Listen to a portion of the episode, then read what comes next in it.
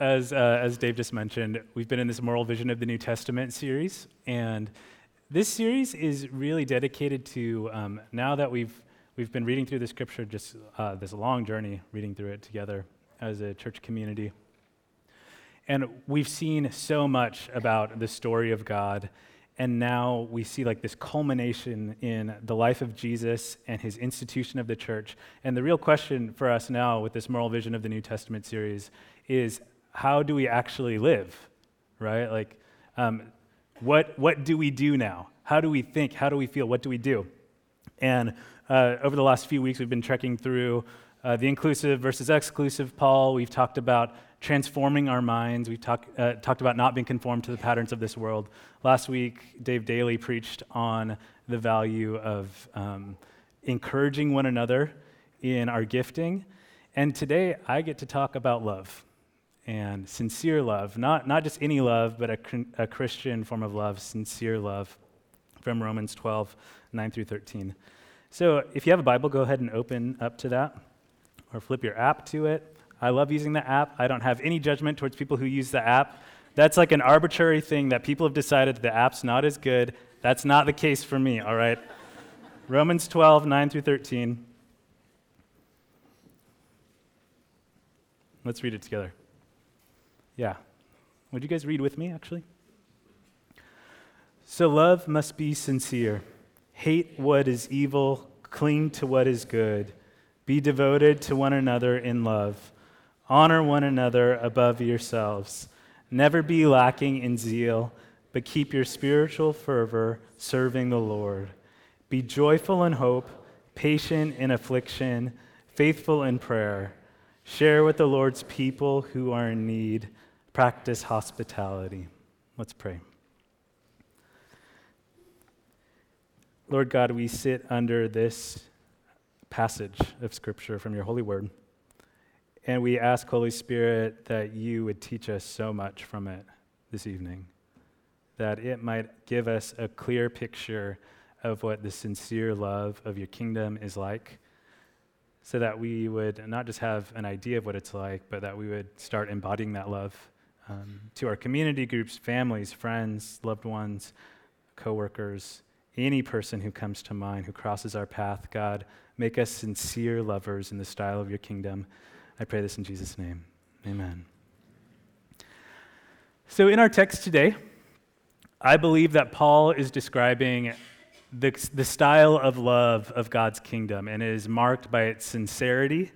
And uh, there's a tension built into this scripture, and that tension might feel jarring for the modern ear to, to take in this passage if we're being told to be sincere, but also at the same time, we have a list of commands that follow that, right? So, um, there's a tension in my mind. Love must be sincere.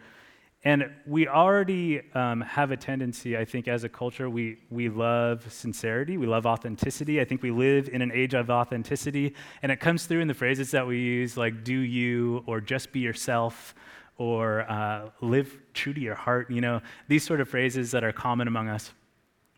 And this is um, basically uh, really common for us. I, I remember growing up for me, um, I really was committed from a really young age to being like little. I was, I was Matt from a young age. I was committed. I didn't want anybody to tell me what to do ever. Um, that was kind of my, my go to thing. And I, had, I was the youngest of three. And I enjoyed lots of privileges as the youngest child of three. So, like, I stayed the cutest the longest, which meant that I um, got like extra presents from my grandma and uh, you know these sorts of things. I got taken care of for way too long. I eventually had to tell people to like stop taking care of me. Like i i need to like be an independent man like stop taking care of me right? Um, but there were also some things growing up where i uh, there, they weren't really privileges of being the youngest, and that was the fact that over and over repeatedly, I was the target, the most likely target to be told what to do. So, not just by my parents, but my two older sisters. And like clockwork, it was like my catchphrase, as if this were a sitcom that I was living in growing up. Whenever I was told what to do, I would say, You're not the boss of me. And uh, and you know, then the, the like Full House theme song like starts playing, right? Uh, you're not the boss of me, right? Um, and even at you know five, just curly haired little Matt, like I, I was so dedicated to. I wouldn't have used these words then, but like my autonomy, my independence. I didn't want anybody to tell me what to do. I, I was like a unique individual. Um, don't you dare tell me what to do. The crazy thing about that is that sometimes I didn't want to be told what to do, even when some of that stuff was so good for me and completely for my benefit, right? Um, and, and this is the tension that I think this scripture invites us into because we're told to love sincerely, to live authentically in a, in a sincere kind of love, to be true, to do it from the heart. And at the same time, we're told a bunch of commands. Commands not only about what to do, but maybe even how to think or how to feel, too. These are the sort of commands that we're given. And in this tension, there's actually an opportunity. And this is the opportunity that, um, gosh, he's like my, my like f- philosophical theological superhero, Soren Kierkegaard. He, he writes about in Works of Love. And he starts explaining how sometimes um, duty and command is what liberates our love. It's what liberates our love. So when we read something like love must be sincere, and then there's this list of commands, those commands exist in order to liberate our love. He explains it like this. So he gives the example of romantic love and how when we love like a significant other or a spouse, what we're loving in them is actually our preference for them. So, like, I prefer this person, but if I really prefer that person who I'm in love with, in a weird way, in a roundabout way, what I'm loving in them is actually what I choose, what I like. And in an odd way, it ends up becoming a little bit of self love. He writes that the same holds true for friendship as of romantic love, inasmuch as this too is based on preference. To love this one person above all others to love him in contrast to all others. The Christian doctrine, on the contrary, this is what we're talking about, this is a sincere love that we're talking about tonight. The Christian love, on the contrary, is to love the neighbor, to love the whole human race, all people, even the enemy, and to make no exceptions, neither of preference nor of aversion. So we don't even have the right to, to choose who we, we're going to love if we're going to love in the Christian style. Uh, we have to love literally every single person, regardless of how much we prefer them or how much we have an aversion to them. These are the people who are called to love. And this expression of love, it liberates us from the narrow focus of preferential love that could just so easily ensnare us. And instead, it tells us about a different style of love, of love that's available to anybody at all times. And in this way, it's actually the command that sets us free for this kind of love. And, and follow me on this. So he, he's writing, continues on in this book, that the divine command, something like, you shall love your neighbor, that shall, that's the command aspect of it. Um, or, or even the commands that we have in our text today. These are the, the kind of commands that set us free from a purely human form of love and call us into something a whole lot bigger than that. Um, he writes, Wherever the purely human wants to storm forth, the commandment constrains. Wherever the purely human loses courage, the commandment strengthens. Wherever the purely human becomes tired and sagacious, the commandment inflames and gives wisdom. The commandment consumes and burns out the unhealthiness in your love. But through the commandment, you will in turn be able to rekindle it when it, humanly speaking, would cease. So, right when we feel like we're at the end of our willingness to love, uh, that's actually like the ripe territory where we know that we've hit the edge of our preference. We're, we're getting to the point where it's just like, I, I'm done with this person. That's where the command sustains us. This, this command, you shall love your neighbor, and in that way liberates us to love and liberates like all of society to love. This is the kind of Christian love that we're talking about, and Christians have practiced throughout, uh, yeah, millennia now. And in this way, commands exist sort of like a trellis. So, uh, you know, just imagine, I mean, we got this big pot, we planted a plant in it, um, it's growing, but this vine is having trouble growing out of this pot. So we put this trellis in, and it's just this scaffolding of, of things for this vine to grow on. In the same way, um, commandments exist almost as scaffolding, as a trellis for us to grow on so that our love can, can further expand beyond what would have been possible without it. So, commands liberate us. They do so much for us. They liberate us from just preferential love to a love that's far more expansive. And if any of you are like me and you hear the word command and you're just like, not interested. um, like if I were you and I was hearing this sermon right now, I might be like, I, I, I don't want to hear the word command anymore. Thank you. I'm good as I am. Um, I just invite you to be open, all right? There's sometimes a hesitance that we have um, when, when we're asked to submit to a command or a rule.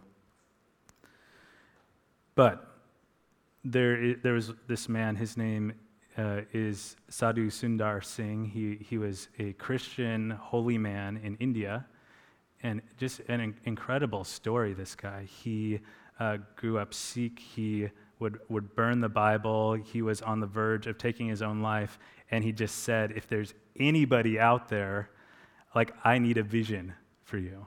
I need a vision of who you are. And then Jesus miraculously appears to this man. This is around the turn of the 20th century.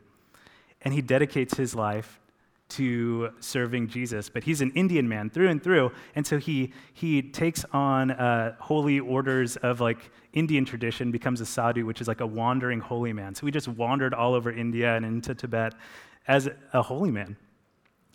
And he, quite like Jesus in, in that regard, um, would make these observations about nature all around him, around him and uh, kind of glean the spiritual significance of these things. And one day he looked uh, out and he watched these baby birds in a nest, and their mom swoops in and she feeds them, and they're just squawking, like opening their beaks. And this is what he says These tiny birds did not say, We will not open our beaks until we see our mother clearly and also see what kind of food she offers. Perhaps it is not our mother at all, but instead some dangerous enemy. And who knows if it is proper nourishment or some kind of poison that is being fed to us. And this is not what these birds are thinking. If they had reasoned thus, they would have never discovered the truth. But they held no such doubts about the presence of love of their mother. And so after a few days, they opened their eyes and rejoiced to see her with them.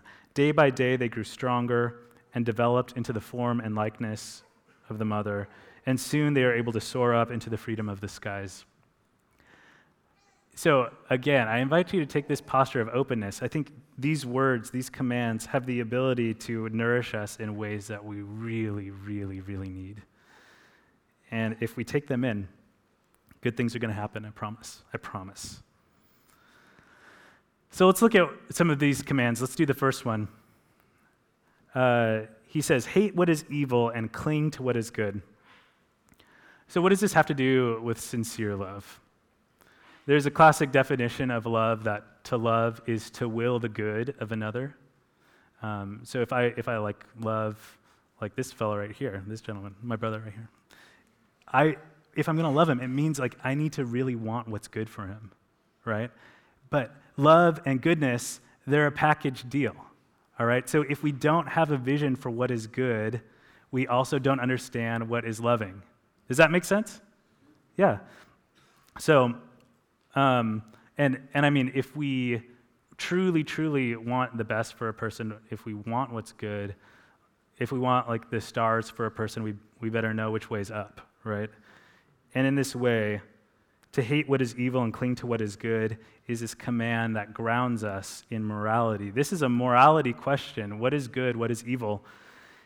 And chances are we probably have a good sense of what's evil and what is good. I believe that as a community of believers, we, we have got good background on that. Um, and at the same time, let's remain open. I feel like it's important for us to regularly recalibrate our, our moral compass because the conscience is a malleable, fickle thing, and sometimes it doesn't uh, help us d- discern what is good and evil. So we have to consistently return to what is good, what is evil, what does God say is good, what does God say is evil. Um, and if we're going to do that, then we have to cling to God, we have to hate what is evil.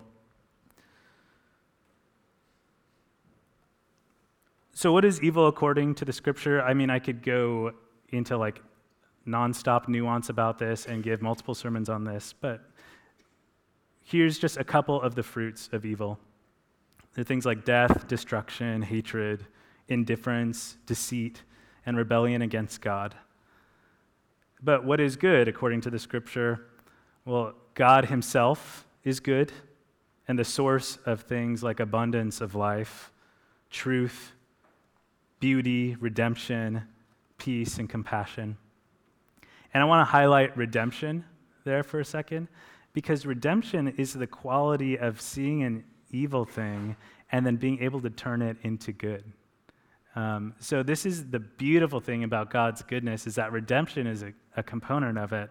And so that list of things that, that are biblically considered evil, uh, they can be turned around into goodness. So, for example, death uh, if we look at it from a redeemed understanding, it, it has redemptive potential in things like sacrifice or resurrection, as exemplified in the life of Christ. These things, too, can be redeemed.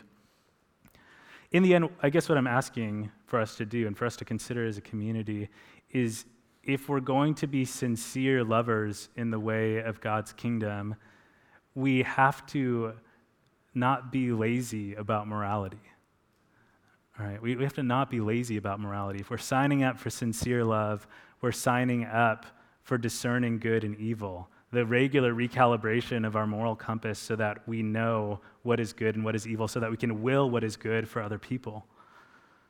And we do this by clinging to goodness, which is God Himself, by understanding what He says about it in the Scripture, and also by uh, looking to the wisdom that exists in the world that God, by His grace, has put there to tell us what is good.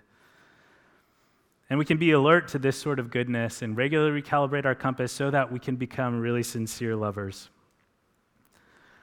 So, so far I've been talking in abstraction, and lest we think like this is some sort of lecture or something, I want us to turn as quickly as possible to getting really, really practical. And it's going to get a little uncomfortable all right, you guys ready? it's going to get, all right, yes, thank you. All right. So, um, because I'm talking about my life and your life. That's what we're talking about right now. We're talking about each other. I'm talking about you and me and the sort of love that we want to have in our community. So I think the remainder of the scripture gives us some good um, handles on a few key questions Who do we love? What is the state of our heart as we love? And then lastly, how do we love? Right? Who do we love?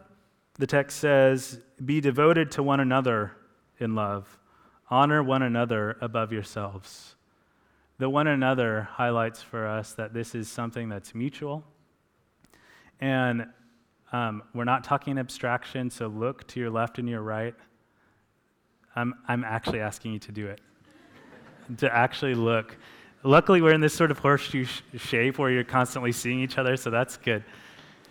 But these flesh and blood people next to you, this is who we're talking about when we're commanded to love one another and honor one another above ourselves. We're not talking about some like imaginary person. We're talking about the people in this room and beyond the walls of this room. But what's the state of our hearts as we love?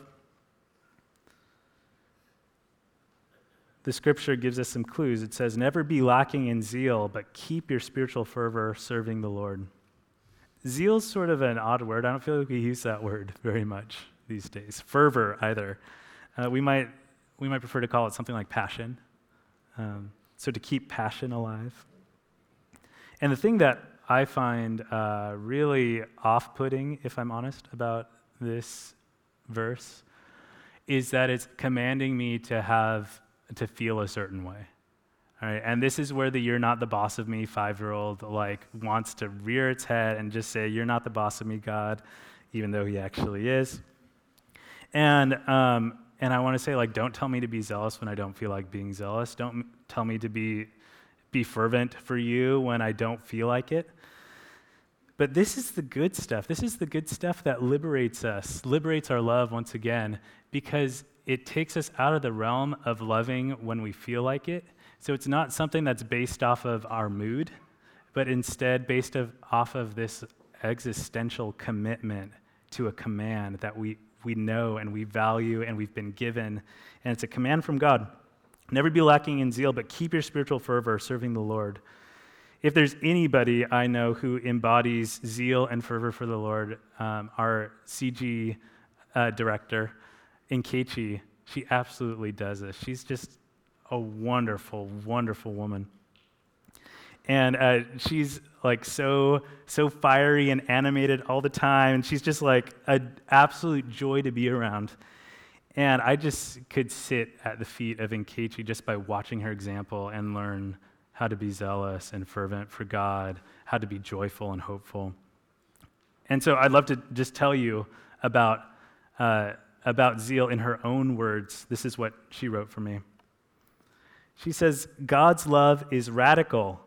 We are instructed to love our enemies, to turn the other cheek, to not overcome evil with evil, but to overcome evil with good. I hope you hear her passion in these words. I can't pull it off. I can't pull it off. But in Paul's time, this kind of love was a political statement. It was radical, it was revolutionary, and it served the needs of the saints. To love your enemy who persecuted you left them looking the fool. It diffused the worldly powers from evil kings and put God's supernatural power in the hands of his believers. A society was changed. The early believers had proximity to Jesus to keep their zeal alive. We can't love this radical Jesus way in our own strength. We can only love this way by the Spirit of the living God. It is our privilege as believers to keep that fire stoked, to protect His Spirit in us to keep it aflame, to keep our zeal alive in order to be joyful in hope, patient in afflict- affliction, and faithful in prayer. And I hope you guys have people in your life who you can look to who, who embody that sort of zeal. Um, you know, Nkechi's always ready to make more friends too, so she actually is. She's the most warm and welcoming person I've ever met in my life. And if you're looking for examples of people who are truly joyful, she's a person who God has trained in the ways of joy and zeal. I want to definitely, though, um, acknowledge that some of us may not be feeling that. We don't feel this way. I don't want you to hear this as some sort of dogmatic command. That's actually not the kind of command that God gives. He doesn't give just dogma that doesn't care about who we are.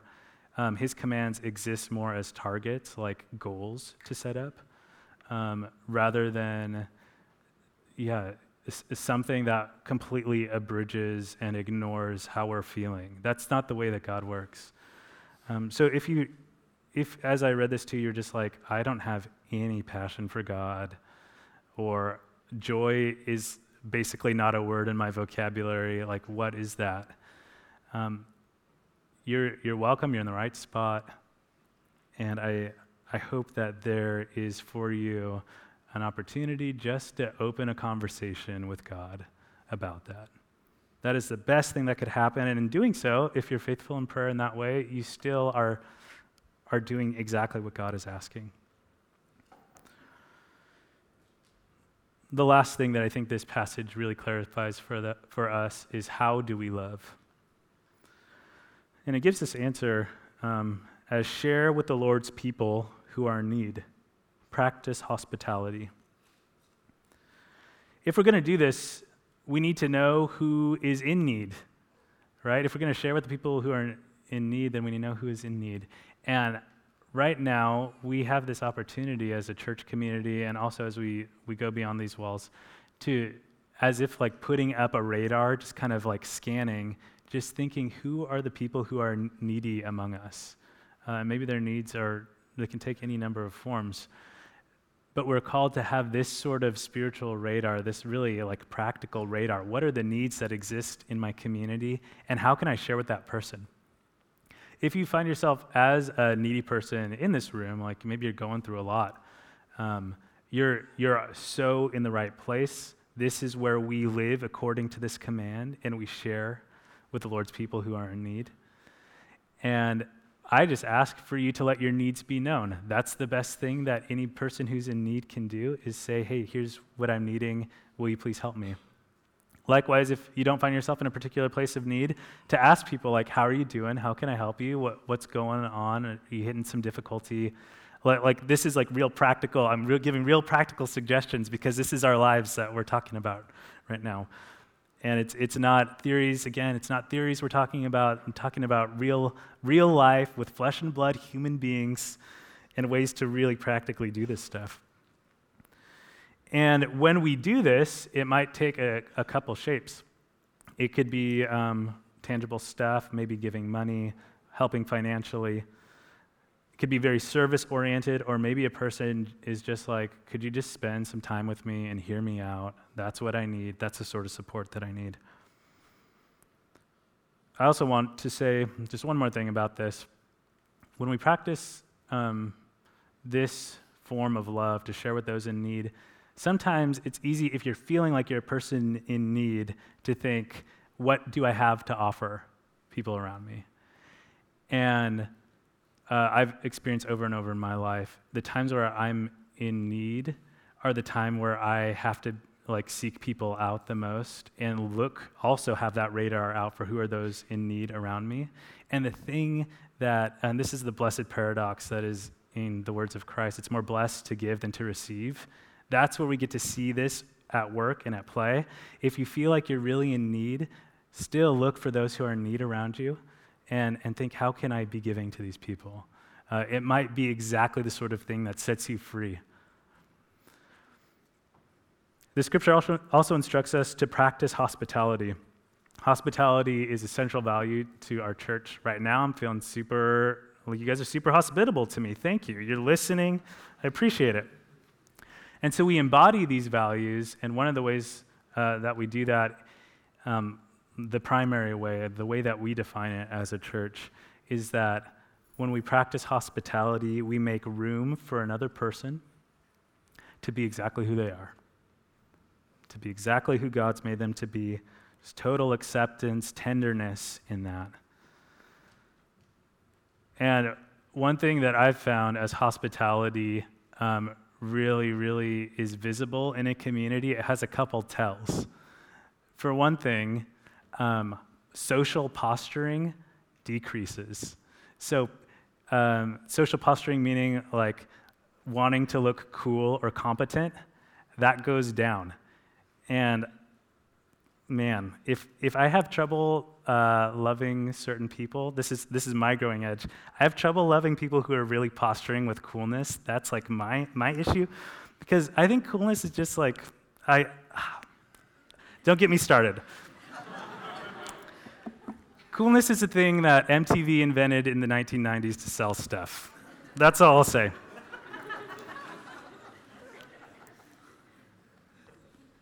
so if we stop posturing as cool or competent, it allows us to get vulnerable with each other and talk about what's ap- actually happening in our lives. And also, this is my favorite thing about when hospitality is visible. People get a lot nerdier a lot nerdier. Like the quirks in people just come out because they feel safe and welcome to be themselves. And it's just the most beautiful thing to watch a person just be a total nerd. Um, yeah, amen. Thank you. Thank you. Yes. Yes. Yeah. And and as we are a hosp- hospitable community, we're going to see a whole lot more nerdiness happen. And for example, like I love board games so much. I've loved every Marvel movie that came out so much. Um, I I like Shakespeare so much that I went to uh, SF Shakespeare in the park uh, two weekends in a row. So I, the, these are like the nerdy qualities about me. There's a variety of nerdy qualities about us. Some of us are like business entrepreneurship nerds, like you just want to like be on Excel and like look at org charts and like read the latest stuff. Uh, some of you are total sports nerds. You're just like all about your team and you read every article that comes out about your team. You know stats about players. Um, you're like that level of nerdiness. Like, and as soon as we can just like let that be the case and and just know that that's like okay, that that's good. That's when we're going to be stepping out in hospitality. We're going to see so much more nerdiness come out. And I, I just want that really badly for our community. I want it so bad. I've been really lucky to have um, two wonderful examples of this style of sincere love in my life who love non preferentially, who um, know what's good and want good for people, who are willing to um, kind of passionately commit in love. Um, it's my parents. And one day my dad called me up and he told me this story that blew my mind. I, I have to tell you guys about it. So they have this neighbor, um, and um, my mom and my dad, they've, they've lived side by side with this couple for a long time, as long as I can remember. And um, this neighbor's husband was starting to have some health issues, and, um, and it was kind of troubling. The medical expenses were rising. It was just like a sad, hard situation. Um, over the years prior to this, my dad had told them, like, hey, I like your pickup truck. If you're ever looking to sell your pickup truck, like, just let me know um, I'd love to, I'd love to take it off your hands, right? So this neighbor goes to my dad and says, you know, we're looking to cover these medical expenses. Um, we want to sell you the truck. So just make an offer and, um, and we'll give it to you. So my dad and my mom, they meet up and they're just like, okay, we want this truck. That sounds like a good investment for us. Um, uh, but we know that our neighbors are in need and we care about them. So let's look up the fair value, but like let's let's shoot for the high end of fair value. We, we just want to really give to these people. And so they go to their neighbor and they're like, hey, we want to give you this much. And then the neighbor's just like, whoa, whoa, whoa, that's way too much. And then she, she lowballs them on the offer, right? This isn't the way negotiation's supposed to work. And as my dad's telling me this over the phone, I'm just like, Dad, what are you telling me right now? I'm freaking out. Um, and they, what happened was they were in this blessed haggling that was like the, the inversion of economics as we know it, right? Where the goal isn't how can I get the most by giving the least. The goal was how can I be so giving to this person and so bless this person that was the purpose. How can I honor this person above myself? It's an, it has ramifications, this sort of love. And ramifications that are economic, like this, ramifications that are political. It plays out in family and friendships and roommate relationships. It plays out with strangers that you meet on the street. It plays out in like who you're going to choose to befriend or who you're going to choose to date. It plays out in whether you're going to go for like this big career advancement move or not. This is the sort of stuff that sincere love affects. And you guys, I, I really want this. I really, really want this for us. If, if we could love this sincerely one another, oh my gosh, it's hard to imagine what would be possible. But Scripture, thank God, gives us a picture of what would happen if this is possible. In the reading uh, for Advent, Advent, by the way, it's just a season of waiting and longing for God to return and make right things, all things. And this scripture was part of our reading. It, it says, The wolf will live with the lamb the leopard will lie down with the goat, the calf and the lion and the yearling together, and a little child will lead them. The cow will feed with the bear, their young will lie down together, and the lion will eat straw like the ox. The infant will play near the cobra's den, and the young child will put its hand into the viper's nest. They will neither harm nor destroy on all my holy mountain, for the earth will be filled with the knowledge of the Lord as the waters cover the sea. If we were to so embody Christian love, this non preferential love that knows what's good and wants that for everyone, if the knowledge of the Lord you know, covered the earth, this is the sort of stuff that we would see. And, and this is a poetic image. But imagine for a moment if the most wolfish person among us just was so at ease and in harmony and unity with the, the most delicate, gentle lamb among us. If the, the little child you know, what if, what if our kids had no fear that they would stick their hand in, in the cobra's den?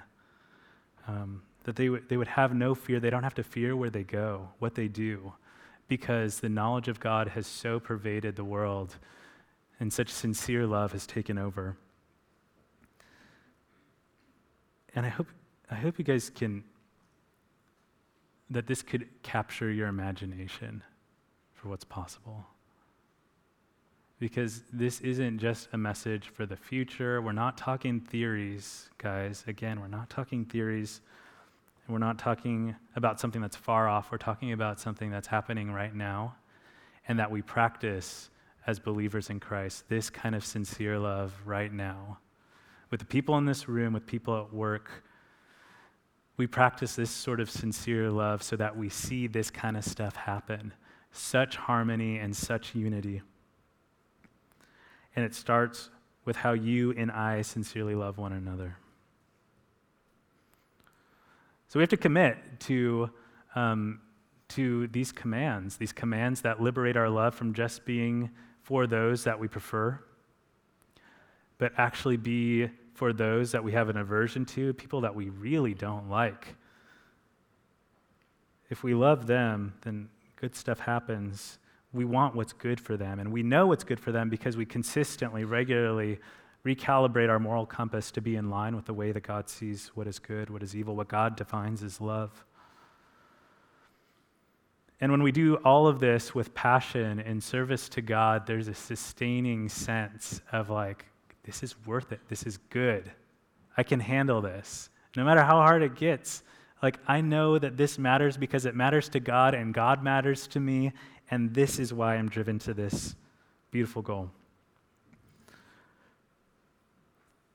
You guys want to love like this? Are you up for that? I, I am, I'm, again, I'm desperate to see this sort of stuff actually play out amongst us, to actually see it. And it happens when we choose to let it be so. Let's pray.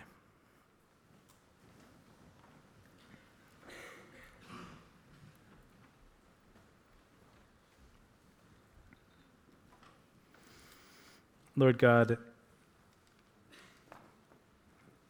you are our instructor and our example of love, of perfect love, Jesus. You taught us exactly what it looks like, and you exemplified it throughout your life, including in your death. And we pray that we would be a people who really practically earnestly, honestly, sincerely loves in this fashion. And that it wouldn't just be something that we do when we, we feel like it, that we do it even when we don't, because we know that your love, that is a command, liberates us to love beyond the scope of our natural vision. So, God, we thank you for that. We continue to place ourselves at your feet, Jesus, to learn from you. Teach us the way of love, God. In Jesus' name we pray. Amen.